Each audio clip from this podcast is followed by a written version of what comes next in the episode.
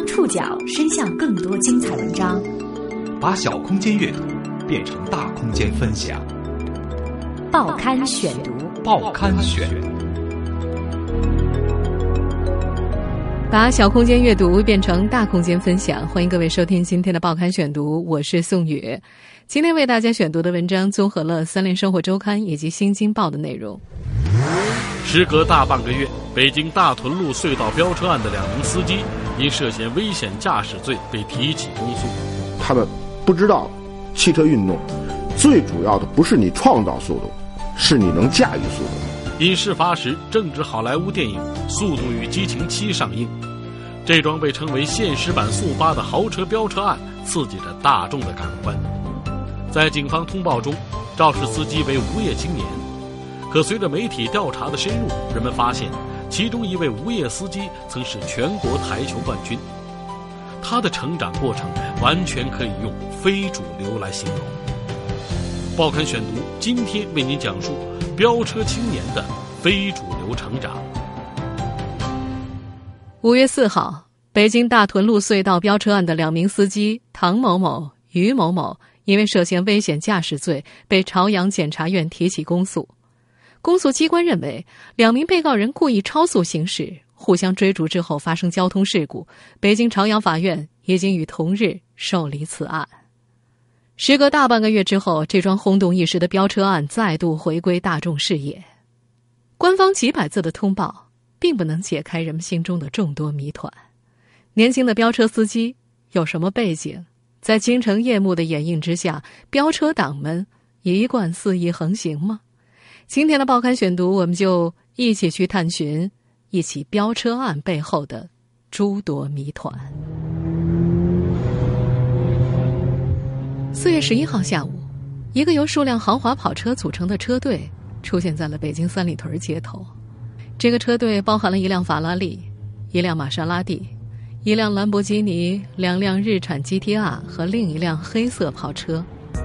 其中最惹眼的当属。色彩夸张的红色法拉利，明黄的玛莎拉蒂，还有亮绿色的兰博基尼，似乎是有意为之。他们三辆车也紧密的贴在一起，营造着强烈的视觉效果。车队先是集结在三里屯的豪车地标三点三大厦门口。晚上五点半，他们钻入密集的车流当中。一位目击者记得。在酒吧街的路口右转，一般车辆开过去就过去了，可这个车队非要停下来，每个人都在过马路的人群边上猛踩油门，把声音弄得特别大。随后，车队来到了蓝色港湾附近的一处加油站，排成一列相继加油。弧形队伍贯穿了加油站的两个出入口，颇为壮观。在朝阳区的几个繁华街区转了一圈之后，车队回到了工人体育场内吃晚饭。这天是车队某位成员的生日，他们在此庆祝，但是并没有饮酒。饭局持续的时间不长，晚上八点半就结束了。离开工体停车场的时候，另一位要出门的普通车主看到这个车队，出于一种怕惹事的担心，他没有插入车队中间，而是在一旁谦让了一下。GTR 的司机还礼貌地向他挥手致谢。这群年轻人本可以直接前往下一个地点或者回家。但他们并没有，几辆跑车又绕回了三里屯狭窄而人潮汹涌的街道当中。他们像是在做什么游戏，凭借跑车的高性能，在拥挤的车流中钻来钻去，启动或者急停。一位在车队后面的车主说：“如果自己不提防的话，真的怕是会追尾。”一个多小时后，车队再被目击是在奥林匹克公园北部的大屯路隧道。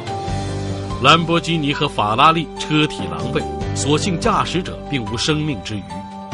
大屯路隧道里究竟发生了什么？报刊选读继续播出：飙车青年的非主流成长。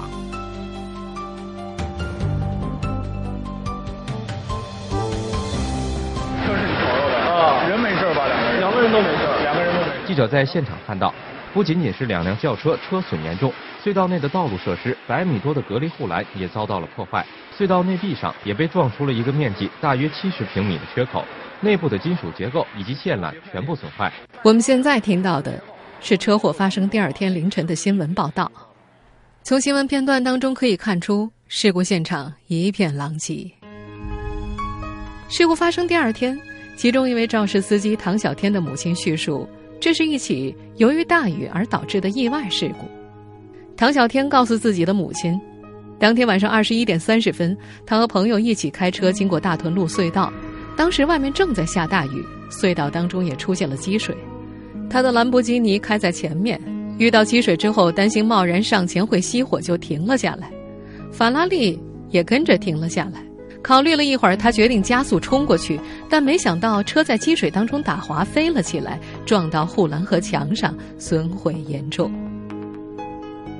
但是，一辆路过车辆的行车记录仪拍下的画面却与唐小天的叙述不尽相同。在画面当中，隧道地面虽然已经浸湿，但是并没有积水。其他车辆都在有序通过，停在内侧的兰博基尼在倒车，法拉利并非跟在他身后，而是顶在兰博基尼的车头前，正在逆行。其他同行的车辆则停在前方等待。这种情况并不鲜见，长约一点三公里的大屯路隧道是封闭式的单向车道，常理上讲，汽车经过这里是不能够走回头路的。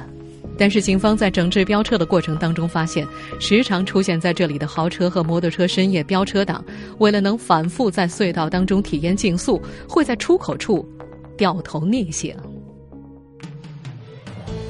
警方随后公布的调查结果显然也没有采信当事人的叙述，而是认为唐小天和于某两人存在驾驶机动车追逐竞驶的违法行为，飙车时最高时速超过每小时一百六十公里。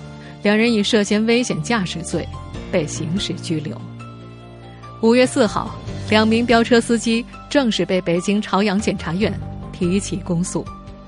公诉机关指控称，二零一五年四月十一号二十一点左右，唐某某伙同于某某分别驾驶兰博基尼小型轿车与法拉利小型轿车，在大屯路隧道外环道路上由东向西故意超速行驶，相互追逐后发生交通事故。造成两车以及护栏、防护墙等交通设施损坏，并致兰博基尼车内乘客徐某腰椎爆裂性骨折，经过鉴定为轻伤一级。事发之后，于某某拨打了报警电话，并与唐某某留在原地等待民警处理。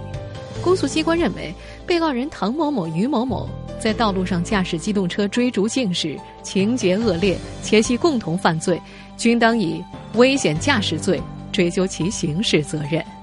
有法律界人士表示，若罪名成立，危险驾驶最高可处以六个月监禁。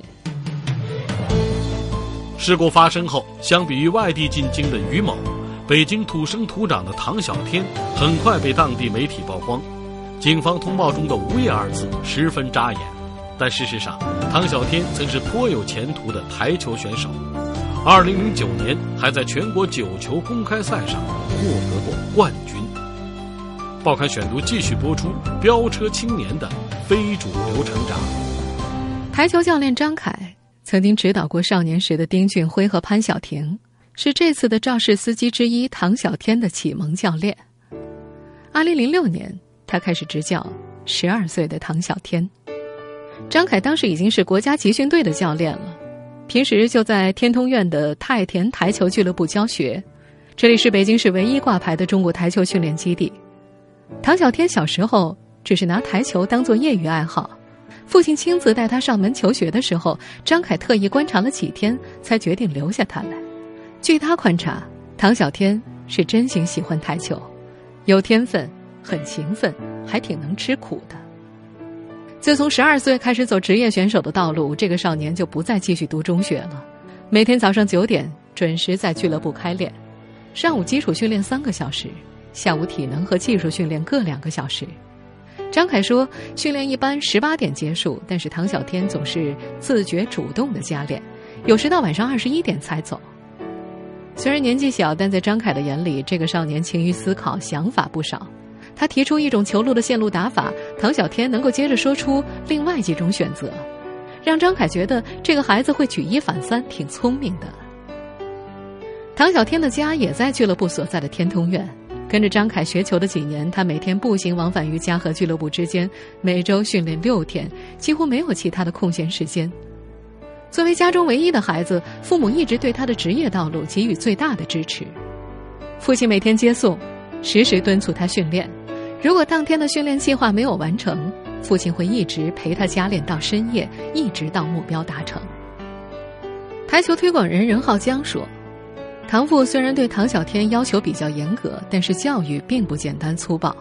在台球圈，小球员的家长连打带骂的教育方式很常见，但是唐父却十分尊重儿子，平时以鼓励为主，取得成绩之后奖励起来也比较慷慨。”唐小天绰号大天儿，在台球推广人任浩江看来，这个孩子还是个儒将。在他练球的那几年里，他把斯文不张扬的性格带入了比赛。二零零九年，十五岁的唐小天获得了成年组比赛的全国冠军，成绩之出色，让熟悉他的人也感到吃惊。启蒙教练张凯认为其中有运气的成分，但是唐小天的技术水平和战术素养确实在同龄人当中挺突出的，可以说他是他最具天分的弟子之一。夺冠之后接受采访，被问及如何利用一万元的奖金，当时十五岁的男孩说：“他要给自己的师傅赵峰邦和张凯一人两千，谢谢他们对自己的教导。另外还有三位老师也教导过他，会给他们一人一千。”两千块钱给自己的奶奶，因为奶奶平时疼自己。最后一千要请大家吃饭，一番表态显得比较成熟。十二岁的唐小天放弃学业，全身心投入台球训练中，选择了一条与读书成才完全迥异的成长道路。他的启蒙教练曾一度确信，这个少年能沿着这条路一直走下去，成为国内顶尖的九球选手。但二零一二年却成为唐小天职业生涯的终点。报刊选读继续播出：飙车青年的非主流成长。二零一二年秋天，唐小天参加了国内级别最高的密云国际公开赛。台球选手韩浩翔记得，他们是在预赛第二场当中相遇的。当时两人都手握一场胜利，战胜对方就能够晋级。此时的唐小天已经与初出茅庐时大不一样，他个子长得很快，十八岁的时候已经超过了一米八五，脸上也褪去了婴儿肥，看起来完全是成人模样。那场比赛打得很焦灼，唐小天率先取得了领先优势，但是被对手以九比八的比分逆转。随后的比赛当中，他败给了另一名国家队选手，最终没有晋级。韩浩翔分析，唐小天在那次比赛当中未能取得名次，跟分组形式。有一定的关系。那时他在全国比赛中取得十六强、八强的位置还是比较正常的。更重要的是，他年纪轻轻，有大把的发展空间。可是，在那场比赛之后，唐小天就在台球圈销声匿迹了。不再执教唐小天的张凯，也是在后来某天从电话当中得知这个消息的。他不免感到可惜，但是转念一想，毕竟每个人都有不同的个人选择。张凯带过的学生当中，最初预想着要走职业道路的很多，但是真正坚持下来、打出名堂的凤毛麟角。加之最近几年在斯诺克和中式八球的挤压之下，中国男子九球市场进一步萎缩，比赛很少，九球球员悄无声息的转行也变得稀松平常。张凯总结，球员放弃职业生涯无外乎几种原因：一是不真心热爱台球。二是缺乏天分，前途不明朗；三是不满足于台球职业的收入。多位台球界人士推测，喜爱台球又很有天分的唐小天放弃这个职业，很有可能是由于收入。全国级别的九球比赛当中，冠军奖金通常数万元，四强奖金在几千元到上万元不等。球员参加比赛需要自行支付报名、训练、食宿的费用，通常只有明星球员才能够获得一些赞助。一名常年稳定在四强水平的选手，一年的奖金减去训练比赛的成本，结余大概是十万元到二十万元，相当于大城市当中公司白领的年收入。张凯说：“如果是真心喜爱这项运动，又能够以此为生的话，那么就不会放弃。但是，运动员训练是非常枯燥和乏味的，可能比公司职员付出辛苦的多得多。很多人觉得付出和收获不成正比，物质上得不到满足，于是就放弃了。”十二岁的时候，唐小天放弃了学业，全身心的投入到台球训练当中。其实他是选择了一条与读书成才完全迥异的成长道路。即使是在体育界，在体教结合的大环境之下，台球的家庭式培养模式也属于非主流。台球选手韩浩翔说：“中国台球啊，正在起步阶段，人才培养呢几乎完全基于丁俊晖的模式。中国台球是以丁俊晖为榜样和目标在发展的。熟悉台球的朋友可能知道，丁俊晖九岁开始练球，小学时就中断了学业，专心练习台球。大概十岁的时候，他师从张凯。那时的张凯并没有发现丁俊晖有特别的天分，只是训练。”异常刻苦，丁家举全家之力培养他打球，在他成名之前只有投入，没有任何回报，一直到他取得了一些成绩，才倚仗他的名气开设了台球厅。打台球是一条高风险的道路，有时很难被理解。教过丁俊晖的台球教练张凯认为，当下社会孩子的学习要是跟得上就上学，跟不上的话，有像台球一样的一技之长也能够生存。这也是国内不少职业台球选手所选择走的路，但并不是所有的台球教练都赞同这种看法。台球选手韩浩翔在十一岁的时候结识了台球名将傅家俊原来的教练，那位香港教练觉得韩浩翔天分不错，但不建议他当时立即进行职业训练，要求他继续上学，十五六岁的时候再练也不晚。教练告诉他，台球选手比赛技术是一部分。但是综合素质也有要求。开始练球的时候不觉得，后来就发现，对于球的理解和分析需要很强的逻辑思维和应变能力。读书上学对于综合素质提升很有好处。韩浩翔是在北京人大附中读到高二之后休学训练的，几年之后排名全国前十，入选了国家集训队，又回来考大学。现在他就读于人大历史系。是中国台球界唯一一个一边读大学一边打球的高水平球手。韩浩翔并不打算毕业之后将台球作为自己的职业，无论是留在体育产业或者其他行业，他的选择都有许多。但对于唐小天来说，离开台球摆在面前的可选项就没有那么多了。离开台球的唐小天是如何和于某相识？又是如何成为飙车党的？报刊选读继续播出：飙车青年的非主流成长。唐小天的启蒙教练张凯说：“他那些转行的弟子们，虽然不能够像从学校一路走来的年轻人一样上学、毕业、就业，但是也各有各的出路。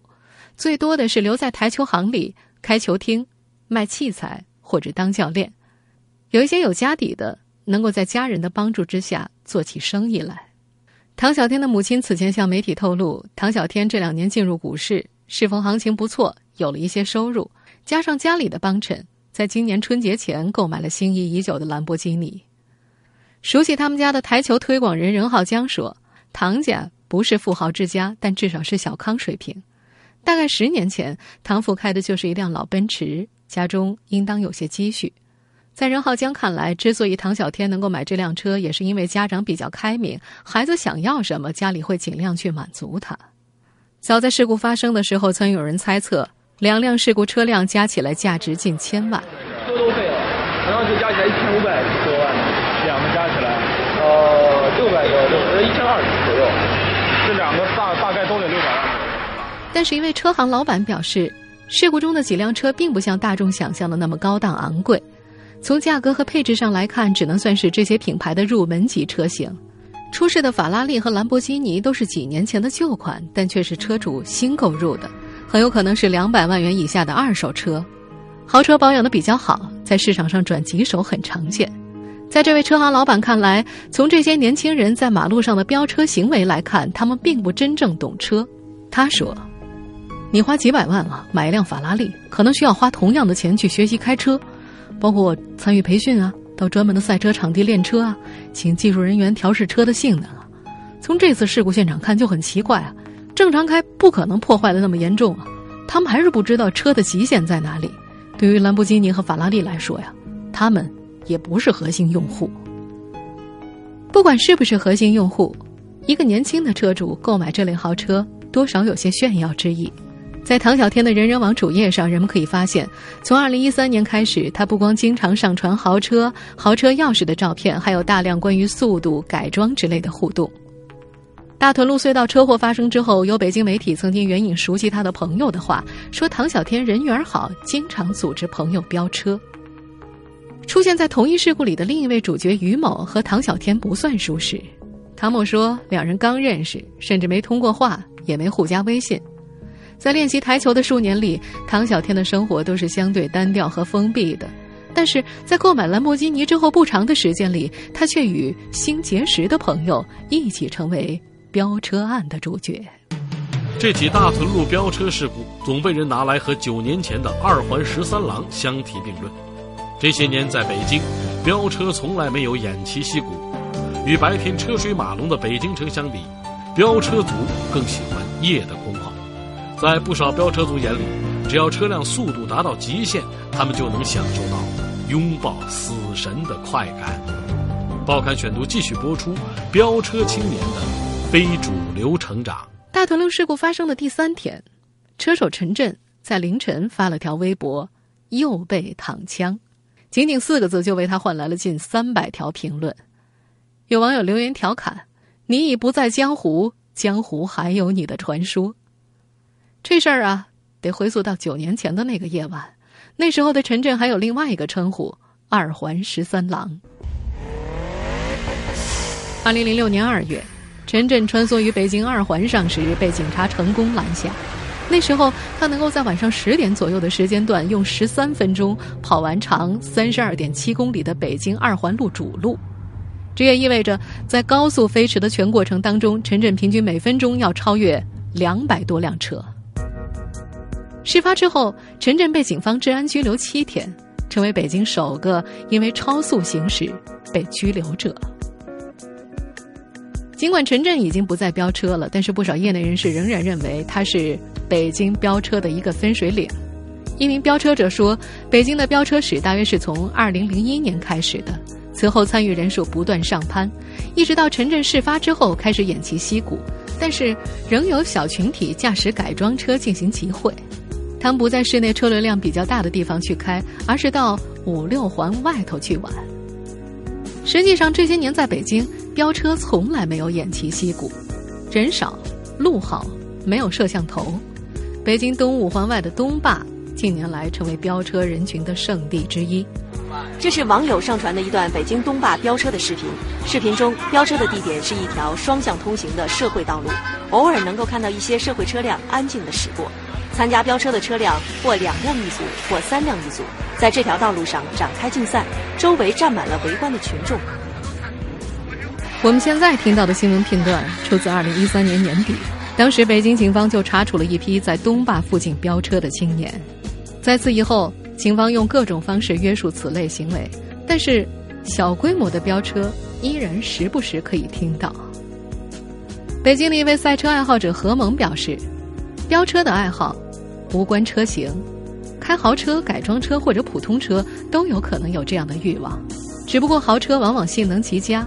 当豪车在逼仄、压抑、紧张的隧道里轰鸣呼啸而过的时候，有些车主会从声音和速度当中获得巨大的满足感。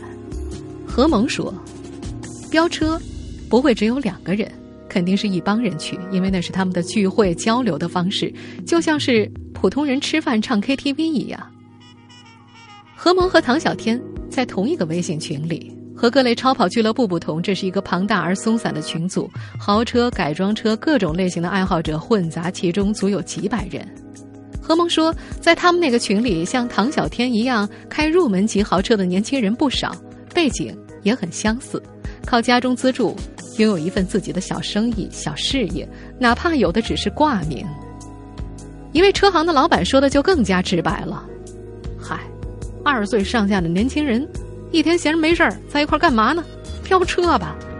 不过，虽然他们闹出的动静大，他们在车友圈当中并非主流。在不少职业赛车手看来，飙车是汽车文化走入畸形的一种表现。职业赛车手葛鑫表示，赛车手都很鄙视这种行为。如果赛车手出现这种行为的话，车队会立即解聘。首先呢。我是特别特别反对马路上非法飙车的，因为作为一个职业车手的来讲呢，那么你首先你要经过正规的赛车手的驾驶技能的培训，那么这个培训呢，无论从你的体能方面，然后包括你的心理素质方面，再包括你的驾驶技术方面，包括整个你驾驶车的这个啊机械原理方面，它都会给你一个系统性的这种啊教学。昔日的二环十三郎陈震，现在也成了一名车评人。在他看来，那些飙车岁月，只是自己年轻无知时所做出的举动。听众朋友，以上您收听的是《报刊选读》，飙车青年的非主流成长。我是宋宇，感谢各位的收听。今天节目内容综合了《三联生活周刊》以及《新京报》的内容。下次节目时间再见。